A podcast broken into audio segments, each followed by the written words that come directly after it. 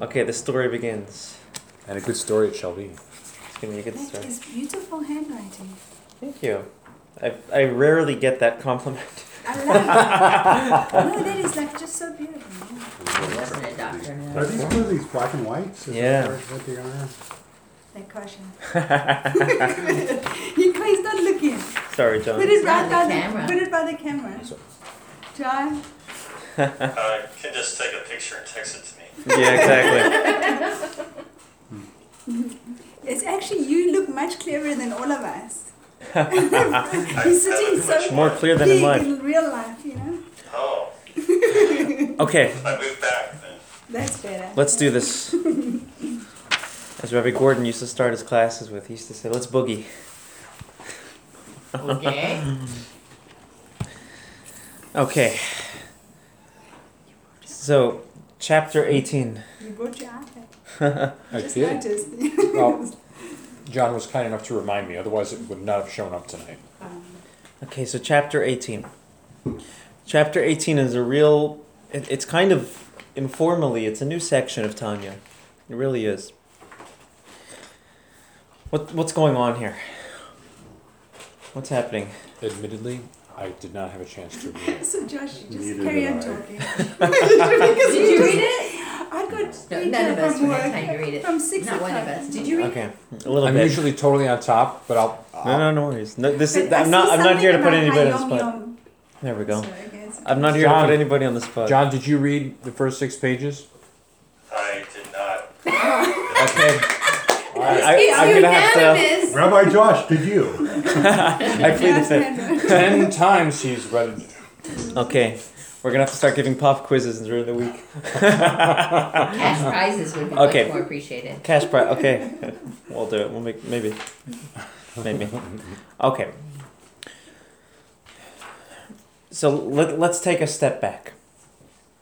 The goal of Tanya, the purpose of Tanya, to enable us to have not just a practical relationship with Hashem, but an emotional relationship with Hashem, an internal relationship with Hashem.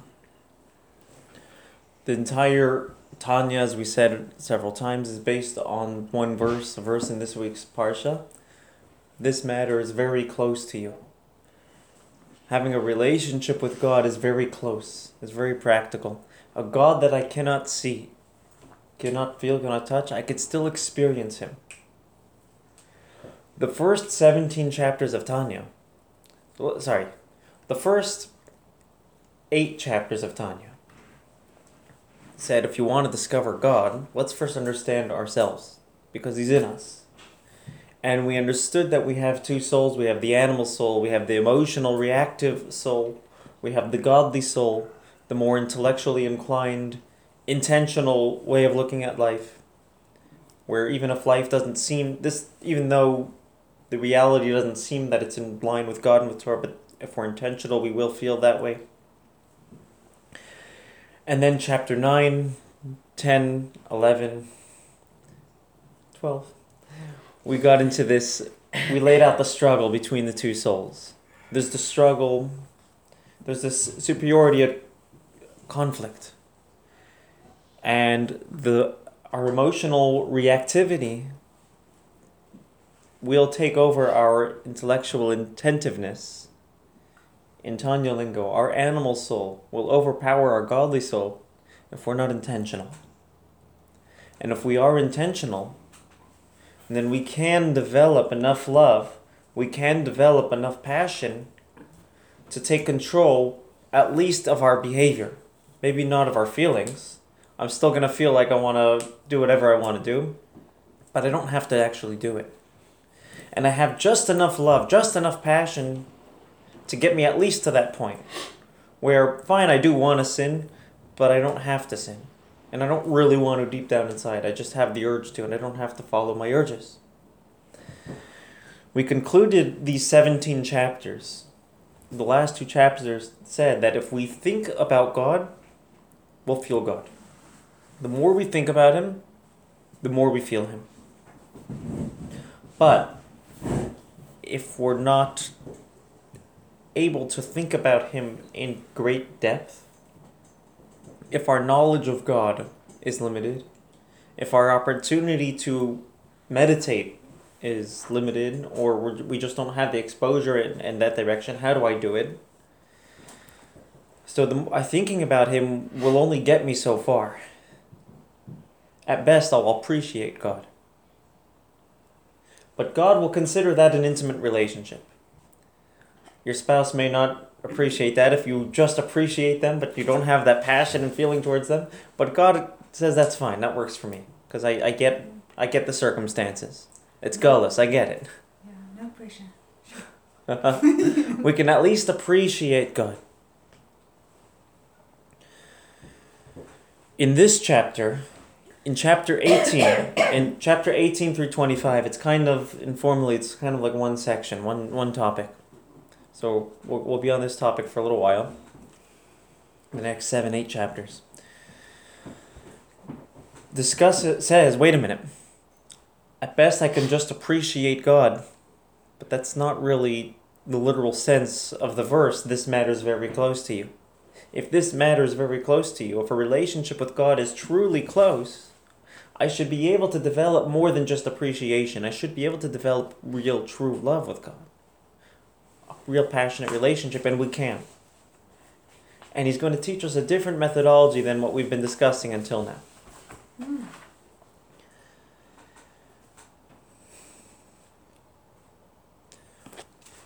Let's take a quick flip to 204, which is the conclusion. So is the methodology in that same chapter? It starts in this chapter. Just checking.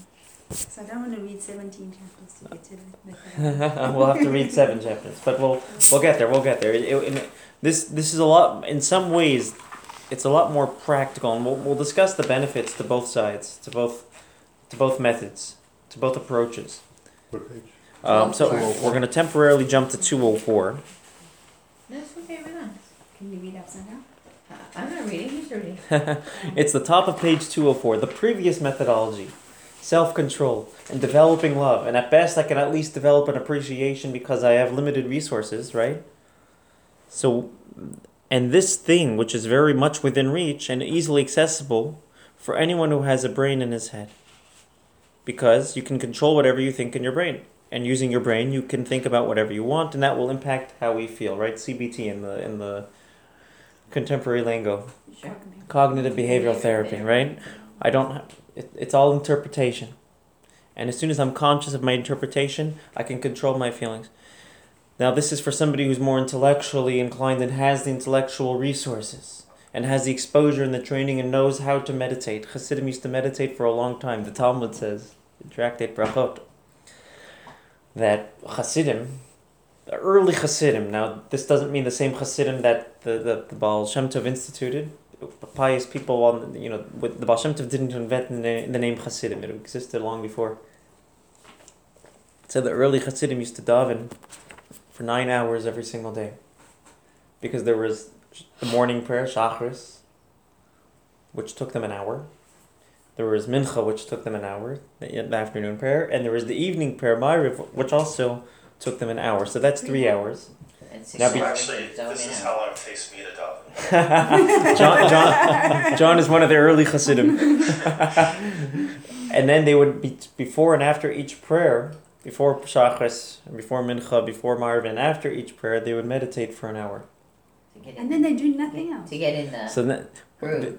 to- yeah, to get into the groove. So they would meditate an hour before. So each prayer was essentially three hours. They used to meditate. You can imagine. So just imagine somebody who has that exposure, especially back then. There was less. There was no cell phones. There was. It was a lot. Their exposure to Jewish life. They weren't exposed to Jewish life. They were Jewish life. If anything, they may have had exposure to other things, but but it wasn't a novelty. Jewish, right? They had the resources to meditate. Even then, it was a rarity. But imagine how they felt after that meditation. Imagine the passion they felt. Recharged. How do Recharge. they do meditation? You mean like transcendental Me- meditation? So, so meditation in, in the truth is I don't know if meditation is a good translation. Never rely on translations. They Spiritual made The- the way Hebrew- connection. So he, the Hebrew word is hitbonenut, Keep on doing. which means thinking. It's not meditation in terms of zoning out and, and, and It's actually Spiritual zoning in. connection. It's focusing. How, how about contemplation? Contemplation. is a good as a better translation. Focusing on an idea, focusing on God's greatness, focusing on God's relevance. And the more we think about how great God is, how relevant He is, how powerful He is, and how lucky we are to be a part of His master plan, there's so much to think about. But it takes time, it takes focus. You know, to take five minutes in the morning to really just think, it's hard. And when we do, at best, we'll have a better appreciation of God. I don't know if we're going to be on fire necessarily. Because we, we don't have, we don't necessarily, we're not necessarily equipped. And that's where, if we go back to page 210, that's where chapter 18 and further on brings us into. We can develop a love for God. We can develop a passion for God, which is not just an intellectual appreciation, but actual an actual emotional passion. Let's look on the second to last bold line on page 211. The second approach involves the dormant love found in the heart of all of Israel. The reason how the way we can develop love for God is by revealing a hidden passion that we already possess. So in the previous chapters the previous chapters entailed thinking about God and developing love. So, where is that love developed from? From the mind, right? And if it's developed from the mind, it could only be as strong as the mind.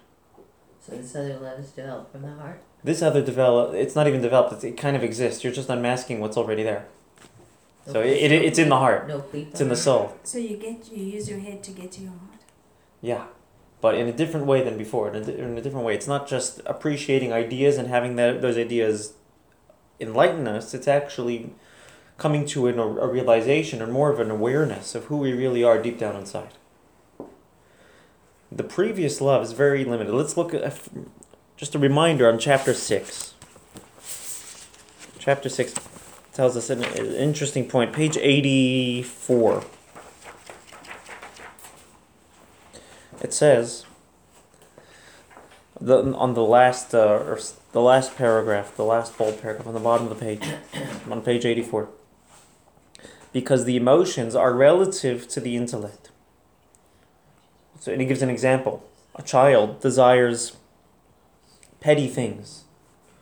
Right? You buy a child buy, buy a 3-year-old, purchase a 3-year-old the, the new iPhone that just came out and they'll love the box that it came in. right. right? Why? Because the why why are they emotionally drawn to the box to, to, to the box and not the phone? Because intellectually they're just not mature yet. Our emotions are only as strong as our mind. Are only as strong as it, mature- a child gets angry at petty things because they're not intellectually mature enough to realize, hey, this is really not a big deal.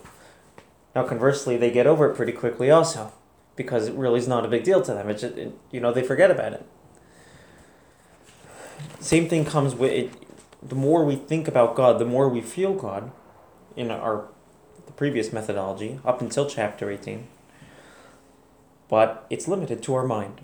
Our minds are limited, and the more we think, the more we feel. But how much can we think already? How much can we understand already?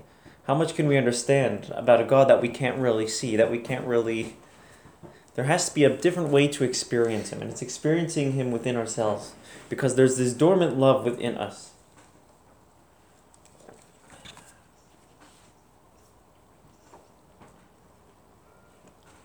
Any thoughts? That's good. I mean, the, uh, you know, it kind of gives you, uh, uh, I don't, fallback position is not the, right, exactly the word I'm looking for, but like, when, when you're truly struggling to, to, to find that passion, just knowing that it's there, you just have to figure out how to get to it. Yeah.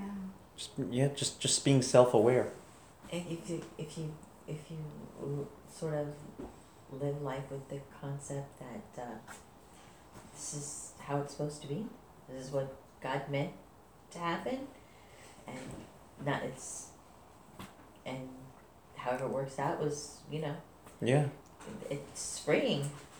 You know, a, a number of years ago, this was probably five years ago, I was in New Jersey for Purim, and we were visiting, we were in the hospital visiting patients, op- offering the opportunity to hear the Megillah, to put on tefillin, and, and we were visiting, you know, you go to the hospital, they don't give you a list of Jewish patients because that's not really their job. you know, that's, that, not, You gotta figure it out. you can get a list of names and you can go to Goldberg and Smith and you can decide who's Jewish, you know. And Smith's probably also Jewish because my grandfather was also. Was he? Yeah. I actually know a lot The of whole Jews with the last name family. Smith. Yeah, they changed it to Goldsmith, there we go. If I know about rabbis, you were asking. So we go into this room and there's this elderly gentleman in the hospital. Thank God he was doing fine. He was recovering from, I think it was a procedure. He was being um, released that day or the next day, whatever it was. And we're talking with him, and we're talking about the Megillah, and he was very familiar with the story of Purim. And then he starts talking about Isaiah and other books throughout the Torah and throughout the Tanakh. And what flashed through my mind was you're really, really, really familiar with the Bible more than most Jews. so, sir, are you Jewish? I had to make sure. Like, mm-hmm. how do you know about Isaiah and about Esther and Yechezkel and all these? And the, like, he seemed like he knew a lot about his Bible. He says, "Yeah, I was. I am. I mean, I was born Jewish, but I was baptized." "What do you mean?" He said, "Well, I grew up Jewish. I was raised in a Jewish household, but all my friends were Christians, and that's the environment I was in. And I was baptized, and it's a great." Uh, we got into further discussion, and I, I said, "Look, you're, you may have been baptized. You may have done that behavior, but that doesn't change who you are. You're still a Jew." Okay, whatever, you know. We put on tefillin. This was amazing. I said, "Would you like to put on tefillin?" He says, "Yes." And he didn't even remember what it was. It was just like instinctually. I, I don't remember if it was his first time doing it or his first time since his bar mitzvah. I don't remember. I'll show you on my phone later. I have the picture. We took a picture together. We put on tefillin together, and we say the Shema. Before he was telling me about his Trinity, his beliefs in the Trinity, we say the Shema, which is Hashem Echad, God is one. And I looked at him and I said, "You're a Jew. You're a Jew." You're not a Christian. You're Jewish. Tears started flowing from his eyes. He, he's wearing tefillin. He just said the Shema. And he literally starts tearing up. And he says to me, I'm one of you. He says, if Hitler was here, God curse his name, right? But if Hitler was here this day, he would take me down with me because I'm a Jew like you guys. He felt Jewish. He felt his love for God. He felt his passion for God. He felt his soul. It wasn't through contemplation. It wasn't that he appreciated how great God is and how massive his world is. And if his world is so great and if his universe is even greater and if there there's so many gal like God must be incredibly just huge and he takes special interest in me which is, he didn't go through that mode of meditation. It wasn't meditation that woke him up, it was realization that woke him up. Meditation would get him to appreciate Judaism, but realization got him to be passionate to feel Judaism, to experience it firsthand, not just to appreciate it. The previous chapters of Tanya is trying to get us to appreciate it. This chapter of Tanya is trying to get us to experience it by telling us that this is actually who we are inside. and an analogy that I just read as we uh, when preparing for this particular lesson, this chapter. The previous chapter is chapter 16, 17, where it's contemplation, which is limited. Can be, you know, an example for this is you you meet somebody new you meet a new friend, you meet a new person in shul, new person in the workplace, or it could be um, somebody going out on a date, meeting somebody new. You don't have feelings for the person. You want to learn about the person. You learn about the person. And the more you learn about the person, the more you know about the person. And the more curious you become, you start asking questions. The more you realize there's so much to this person, you start to develop appreciation. But that takes time. That takes a, a, a long time. Chapter 18 is not encount- is not meeting a new person. It's meeting an old friend. You haven't seen this friend in a while, but you grew up together. You went to high school together. You went off to college together. You have great memories together. You haven't seen him in 10 years. You don't need to learn about him to appreciate him. You just need to reminisce over the good times that you've had, over your experiences. And all of a sudden, that passion, that brotherly love that you had is just reawakened. We don't always, sometimes thinking about God, trying to appreciate, trying to realize His greatness, and then trying to appreciate Him. It takes time. But sometimes we need a kickstart. We just need to reminisce over our experience together and realize that this is who I am. It's developing, it's realization and self awareness, not contemplation and meditation.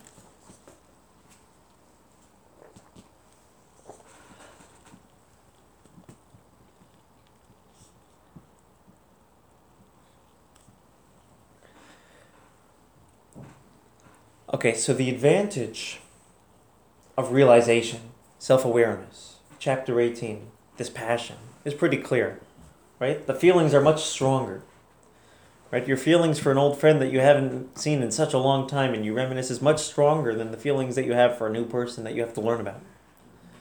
So, why didn't Tanya just start from chapter 18? what do we need the first 17 chapters for? Just forget the first 17 chapters. Let's start from 18. We'll be passionate about Hashem. Shalom al Yisrael. We're all happy. This is like the well, are we gonna do this the short long way or the long short way? Okay. Okay. I like that. Um, maybe you have to know everything about yourself before you, and be comfortable and be in a good place so that you can actually get in touch with your emotions and your feelings so that you can grow. Okay. I like that. Because It- you, you can identify yourself and so it's not just airy passion. You actually know so yourself. you kind of, and, and, and if you don't know yourself, you can't get in touch with your passion. self. Okay, so knowing that we have two souls, knowing that we have struggles, and knowing that we can still be. Pa- I like that. It gives context to our. And, and then only once you know yourself can you actually get in touch with your inner whatever your your inner And, life. and if you're not e- experiencing this reconnection, you can think about what happened that made you lose connection. your connection and build on that as opposed to starting from the bottom. Great. Okay, I, I like all three suggestions. Th- th- Well, so we'll discuss that later. We'll, we'll discuss that. If we have this hidden love, why is it hidden? There Right? We revealed it, but why is it hidden in the first? What's hiding it? Very good. Yeah, And- what and- is hiding it? That's it. Can can you give us the We'll get there. we will. Sometimes what's hiding it is ourselves. But um, what you were saying, the long short way, the short long way. Some people interpret when, when it says in the introduction of Tanya that it's the long short way. So the way we understood it is that the whole Tanya is one long short way. In other words, it's a long way, but it's really shorter It shortens the long way. because it because it shortens the long. In other words, the short long way is shorter, but it's it ends up being longer because you don't really get there. The long short way takes longer, but you actually get there, so it's shorter. But some interpret the way you said it, that chapters one through seventeen is the long way, eighteen through twenty-five is the short way, and that's why he said the long short way because he's going to tell us both ways. Yeah. Doesn't he sound like the skit, who's on first? I mean, really, I was like waiting for him to say third base. Because you know, like when, when I when I think about this concept, I think about like, okay, okay, great. I read, you know, I I I've, I've tried to do all this. Okay, well, Good job. when all else fails, now let's read chapter eighteen because I couldn't figure it out through one through seventeen. So now, when all else fails, now let's just you know figure out. It, it's a How- great fallback, but the question is, why can't we just start there in the first place? What's the advantage of Yeah. developing appreciation with our mind rather than just passion with our heart, which is the difference between 17 and 18, chapters 17 and 18. Well, I, I Well, think your heart, your your mind's above your heart, right? Isn't that what separates us from the animals? Mm-hmm. So if you if Okay. if everything is coming from your heart without a thought, then it's really not going to be long lasting. Okay. This is emotional, right? So Instead of this this can be intellectual. short-lived. It's deeper. It's more passion. It's more fire, but it's more short-lived. Okay, I like it's like it. that coming out of something and Okay. feeling, yeah. Were you then gonna say for something it. similar? Yeah, the passion will come and go, but the, the thinking will So so that's sustain you. and okay, That's very good. word I was looking for, And and that's really the foundation of, of Chabad Hasidus. Chabad means Chachma Bina Das. It's the intellectual, the three intellectual capabilities. Um, other groups of Hasidus, they have the name Chagas, which represents, it's an acronym for the emotional abilities. Um, the Alter Rebbe, when he first initiated Chabad, had a lot of, there was a lot of friction in the Jewish world because Hasidus at large, Hasidic teachings at large, instituted and started by, or revealed, if you will, by the Baal Shem Tov, was very controversial. It was something new. Never so much in history was the soul of Judaism celebrated and, and focused so much on. For the longest time, it was really just the observances. And it was just different. And new and different things are scary. So when the Alter Rebbe took it to the next step and said it's not just enough to have inspiration, but we need to have information, and gave us tools through intellectualizing it, it also became very controversial, not only in the Jewish world, but also amongst other followers of the Baal Shem Tov, amongst other Hasidim. And there was a one particular group of Hasidim was the Karliner Hasidim, The Rav, Kar- Rav Aaron of Karlin. Have you guys heard of Rav Aaron of Karlin? No, No, you make me think of Karl I did, the- just now. Yeah, there you go. of what? Of Carlebach. okay, Is it Karl. on the So list? Karl sings a lot of Karliner Nigunim, a lot of Kar, Yeah, Karliner yeah. songs. That's right. They have a lot of. Is that where you heard the name from? Yeah. Okay, so now you'll know Rav Aaron of Karlin, a very holy tzaddik. Him and the Alter Rebbe would clash. It wasn't political. It was it was philosophical. Uh, You know, from from a they were great friends, but, but they still philosophically Clashed. They They From clashed. a different place. because they were coming from very different places. And if you walked into a Chabad shul in the days of the Alter Rebbe, it seemed almost very. It could have seemed very cold, because it, we're trying to develop this passion through intellectualization, intellectualizing God, through understanding Him, through appreciating Him, and it could be very. You don't see the warmth that other Hasidim had. You go into a Karliner shul, and to this day, you go to Jerusalem, go into the Karliner Rebbe's shul, and the davening, they're screaming at the top of their lungs. They're on fire. They're moving their hands. They're shaking. And if you didn't, if you weren't familiar, you would think that it's it's a men, it's a psych ward or a cult. If you weren't familiar with what's what's going on, you would think like, what is going on here?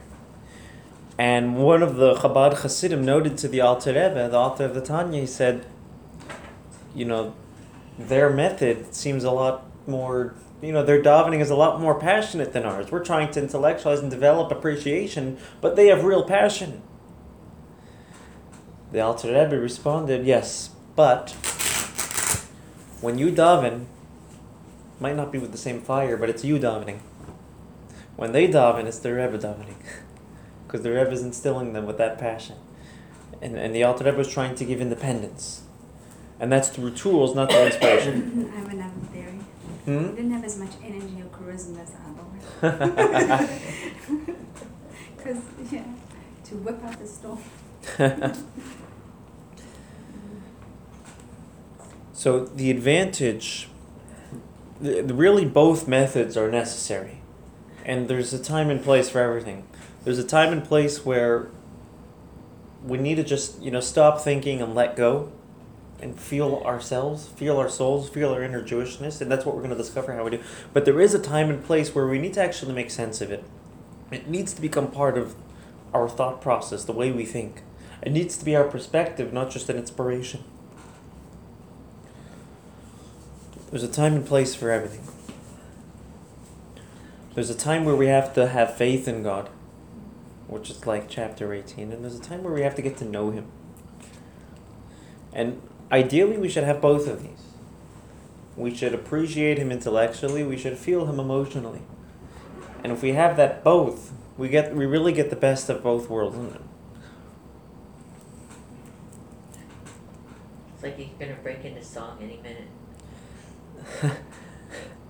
I'm, I'm debating if we should.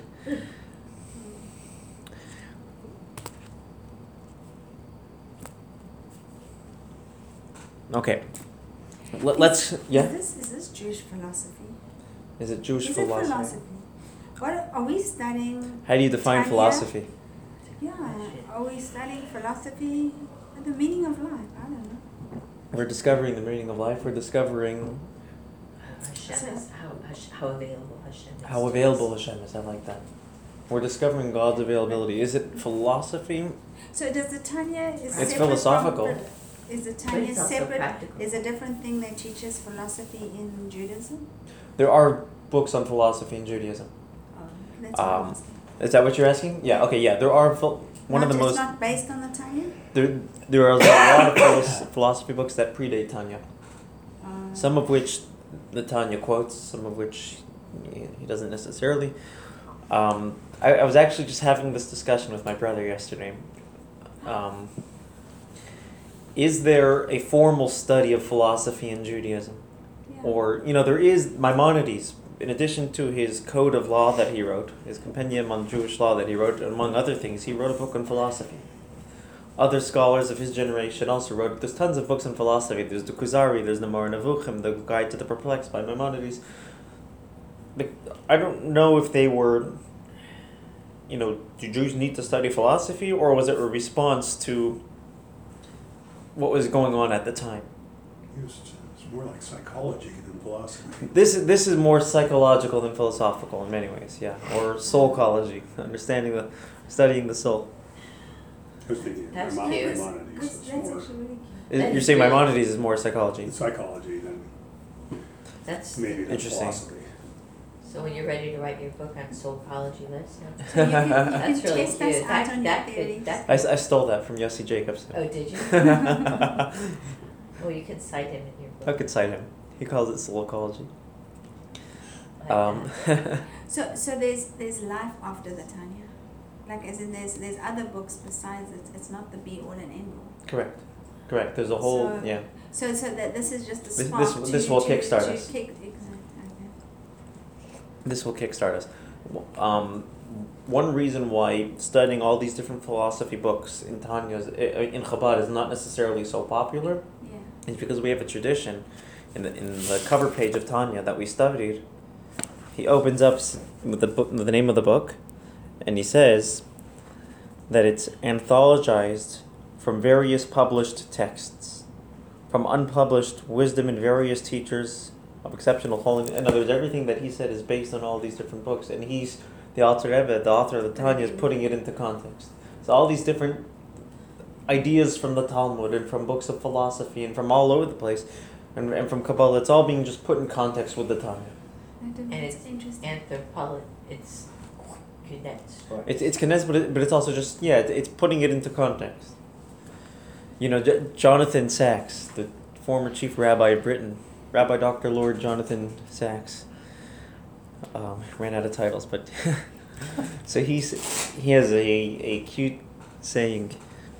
You know, there's the tractate of Talmud that deals with. There's tons of tractates of Talmud. I forgot the the exact amount. There's it's got to be 30 or 40 i forgot the numbers but you have the tractate that deals with the laws of shabbos that deals with that deals with the laws of passover that deals with the laws of sacrifices in the temple that deals with rosh hashanah that deals with all the different areas in judaism why is there no tractate emunah tractate on faith so he says that's the siddur the prayer book that's the tractate on faith when we discover our relationship with god Okay, let's look at page 212. to understand this hidden love that we have, we first we need to understand um, three things, really four things, but today we're gonna get into we'll get into two of the four things. So we're in the middle of the page. So number one, we need to understand the root of this love if it's not developed from the mind, where is it coming from?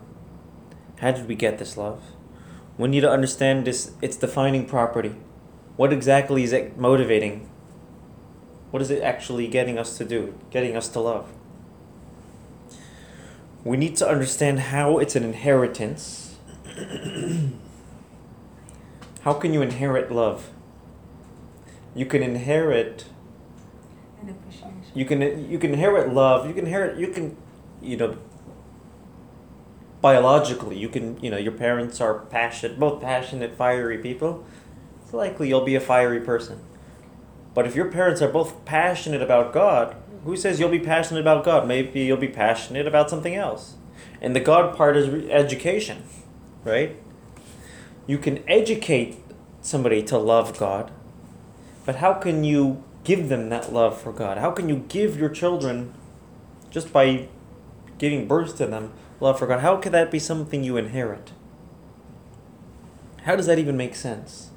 You can inherit the passion, and if you educate them, they'll love God. And if you educate them in other ways, they'll love other things. But to say that you can inherit love, you inherently have a love, and it's a love specifically towards God, how does that work? And number four, what we're going to understand is how this love also includes within it fear. And it's not, or truth is, fear is not not a good translation. What does he say here? Reverence. Reverence. Reverence. Okay, that's a better word. And it- truth is, fear in this context is a good translation because it's the type of fear which we'll discuss much later. I think in chapter 24, 25. I'm afraid to destroy this relationship because I'm in love. I'm afraid of God. What does it mean to fear God? I'm afraid of destroying this relationship. I don't want to ruin the relationship. I'm afraid of separating myself. Separation anxiety. No, okay. Reprisal? so, so what? Because due to reprisal? Do- What's reprisal? I mean, uh, God being not happy with the fact that you're not no longer, or just to stand on your own. I, I, I, I, I feel God in my. We're trying to feel God in our life. We're trying to experience God, not just appreciate Him. And if I do something He doesn't want, I'm going to ruin that experience. It's going to get in the way of the experience. Which is something I just don't want to do. I res- it is respect is a good. I respect the relationship. You, you, you don't want to do anything bad to, to ruin the respect. Yeah. To, So there's there's a respectful relationship, Yeah, and But this This is all related to fear, right? yeah. to Re- fear. Yes, yes. Because I, I've heard a analogy of like if you went to a you know, very famous person or a king or somebody, you have kind of the same fear, but you don't have any relationship with them. Exactly. So, so that wouldn't be the fear that we're referring to here in our context. Um, but, but that is a level of fear that, um, and we will get there um, in other sections of Tanya.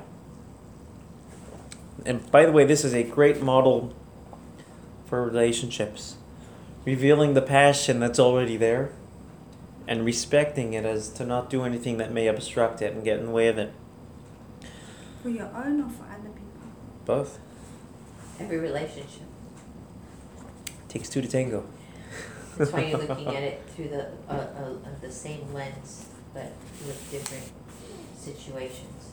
So, so we're going to understand two things today. The derivation of this of this discussion. Number one, how is it something we inherited? What is the root of this love?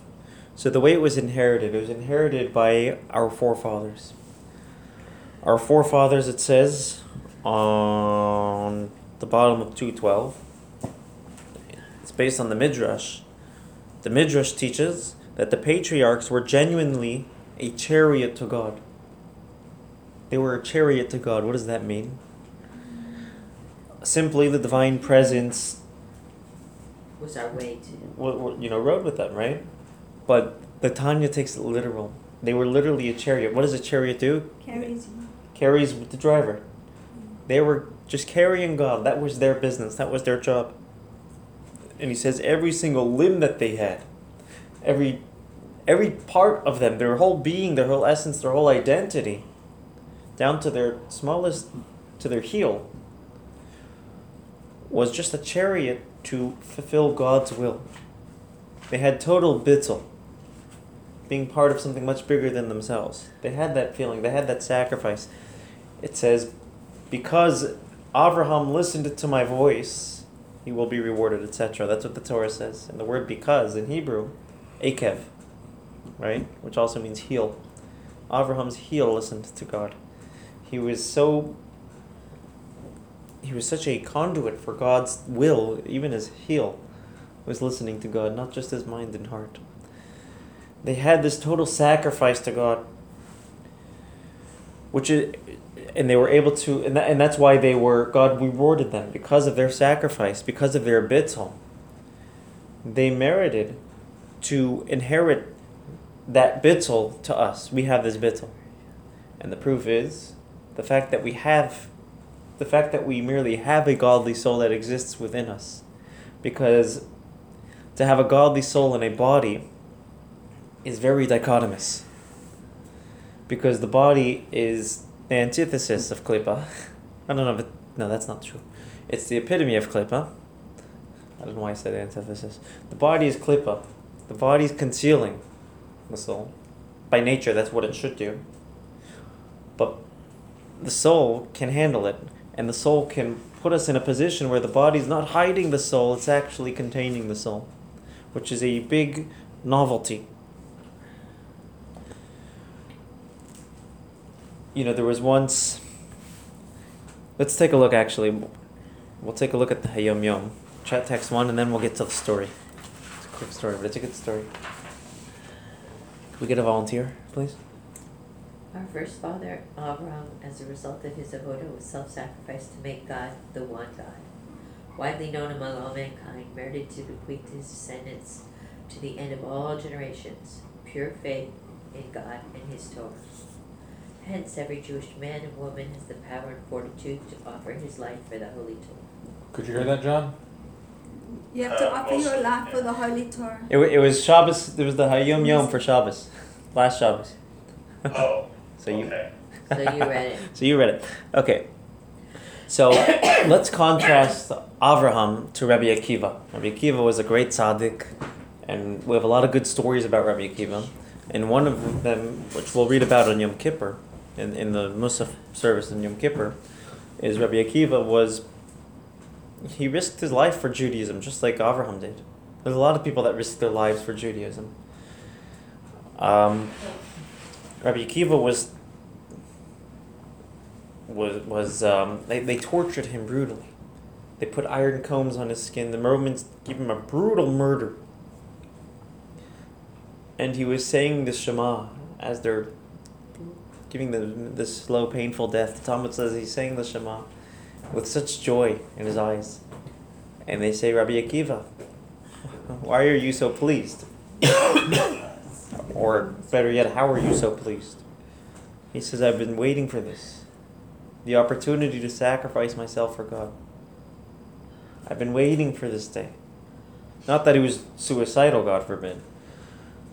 But Avraham was on a much loftier level because he wasn't looking for sacrifice. It wasn't about him. There was opportunity to sacrifice. He didn't even think about it. He did it. wasn't I want to be a sacrifice because it wasn't even about him.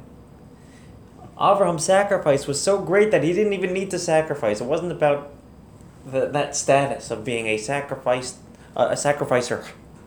It was just, this is what God wants. I'll do it. It was much more simple. Much like the simple faith, which we'll discuss um, probably next week. And they inherited this love toward to, to all of us because Avraham, because our forefathers had this bittul, because they had this what's what's the word for bittul? They had this No. Void, That- nothingness. Null- uh, nullification. null- more. It's it's Nullification. dedication. Ah. It's it's because it's not about destroying yourself. It's not about destroying yourself. We're not here to destroy ourselves. We're here to build ourselves. Avraham had this dedication. Like we said, when the, when that drop of milk falls into the big pot of meat, halachically it's bitzel, loses its identity, right? When it's but it actually becomes part becomes fleshig, it becomes meat, it becomes part of something much bigger. Avraham became part of something much bigger. He became a part of God. So each one of us is bittul. Each one of us has the potential to become batal if we can tap into that soul. No, because we all are nothingness in the big scheme of things. But we don't necessarily have that awareness until we develop it. What, that we are nothingness? Oh, okay. well, I just got it. Yeah, yeah, yeah. There you go. Sharon's got it. It's gonna take.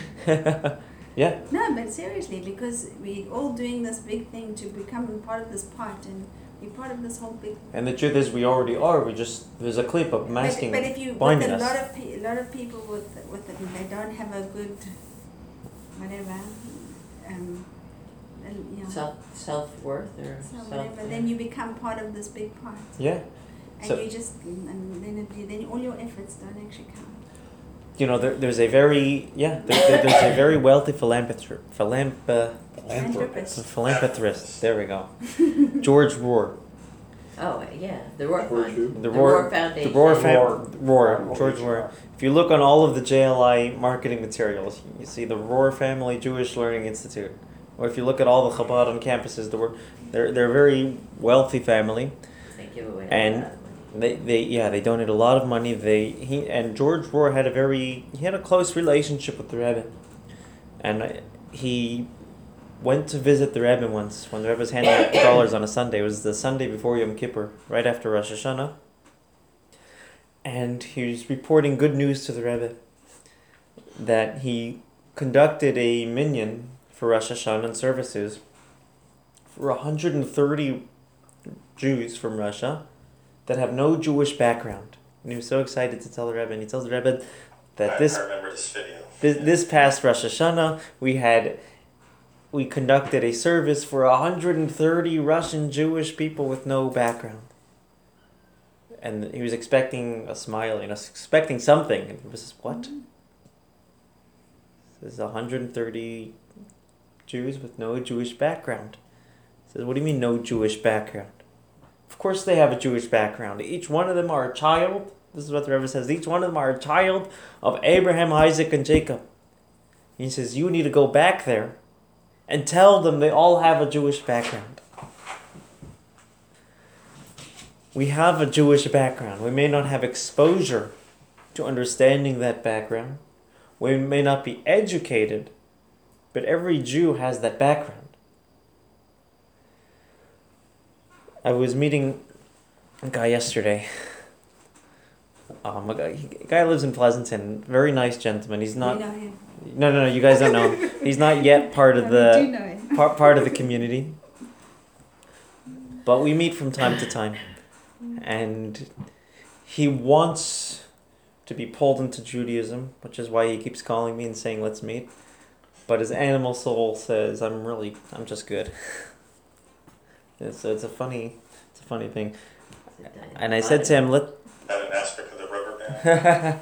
I said, let, let, let's put on tefillin. He says, I'm good. He says, I'm, I'm a strong believer in God. I'm a proud Jew, and that's why I'm a nice person. I'm a good person, right? I have a good heart. I said, careful, you don't want to end up with seeing your cardiologist.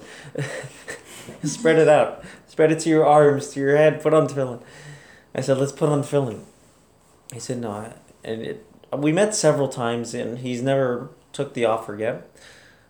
So this time I decided to. I, I, I try to be respectful, but I tried to. I challenged him a little bit, and he likes to be challenged. I said, "Why not?" He says, "It doesn't doesn't mean anything to me." Of course it does. You're Jewish. what do you mean? means everything to you. Yeah, my history is Jewish. My and I and I agree with my history. To him, Judaism is very his understanding of Judaism is very cultural. It's a you know my bloodline is Jewish, and it's important to keep up the traditions because that's what our families. so you know maybe I'll go on YouTube and hear the shofar or something. You know what I mean? It's no, you're Jewish. You have a Jewish soul, and God wants this from you, and you want it. This is who you are. This is your background. It's not just your historical background. It, it, it it's your soul's your it, it's who you are. This is what you want. And that's very hard to sell because who you're telling me what I want. it makes things very confusing. Would you like to put on tefillin? No. Yes, you do. The question isn't do you want to put on tefillin? The answer is yes. your soul wants it. The question is are we going to be putting on tefillin right now? He, he's telling you that he doesn't have meaning for it, and it's not meaningful. So you have to create new meaning for him. Yeah, so you have to be a role model, and you have to say make meaning out of the the, the, the, the, the, the, the deed that they do, that he's doing now. So he's doing it for his soul, but then you can these are the benefits for the soul, even if he, and then maybe he can create a new thing within himself, Yeah, agreed. and then find the love. Agreed. if you, yeah. I wish he was here. You could explain it. Well, it's kind of like you, because you only do things that are meaningful, but you need to find the meaning. So he's contacting you to maybe find the meaning. He's He wants it to have the meaning. connection. He's looking for that meaning, and and you telling him to do it. He maybe he's getting it, but he doesn't have. If you create a story with it, Yeah. and you say this is why you're doing it, and just do it for today. He might now he's got a new story with it, and let's do it again. And did it work? And how do you feel about it? And if it doesn't do anything for him, then bonus. It doesn't do anything for him. But if it does, you might have a person. What does he got to lose? I mean, basically, right? It's a, it's it's a win-win. Yeah. He just has to be. He just has to find it because really nobody likes to be told what to do. Yeah, and Nobody you wants to be told what you, to do. You'll benefit because if he does it, then you're giving him meaning and you're giving him your passion. So it's like it's a win-win. I'm down. I have to keep the. I have to take notes on the. No, because I kind of appreciate that the fact and the fact that he keeps contacting you means that he really, really wants you to give him meaning. He, he once said to me, I invited him to services, and he says, I'm not going to take your offer now. But he says, don't give up on me. Because he's really looking for that meaning. He Yeah. says, don't give up on Things me. like. Because this Keep guy, asking this, me, just keep right, asking me. I want to say yes. I just don't, not there yet. I actually think One day. One day. I actually think that you should in- invite him to take a class because I, I think the lack of context, the lack of a fuller understanding, the lack of education um, is a barrier to to, To doing things. well to, wanting to, to to everything. I mean, if it's it's like uh, you know with with without a basic foundation, how how can one accept something that that They don't know about. yeah But that also is to say, on, on the flip side, that's also something that holds people back. education. because they're afraid of the connection that they might not understand it they might feel that they aren't don't have that background in that edge even though we're all looking at through the context of a religious lens and, and for everybody to be connected to god not everybody's ready for, for that kind of a relationship Hasn't It's- happened for If you, if you bring them to a service, don't, Exactly. don't, don't, don't bring them to Rosh Hashanah, don't bring them to, or bring them to Simchat Torah. There we go. bring them when the when give the 'em a lot of time liquor. is Exactly. liquor 'em up. But, but Has he also, ever come to Yeah. services? out. Not yet.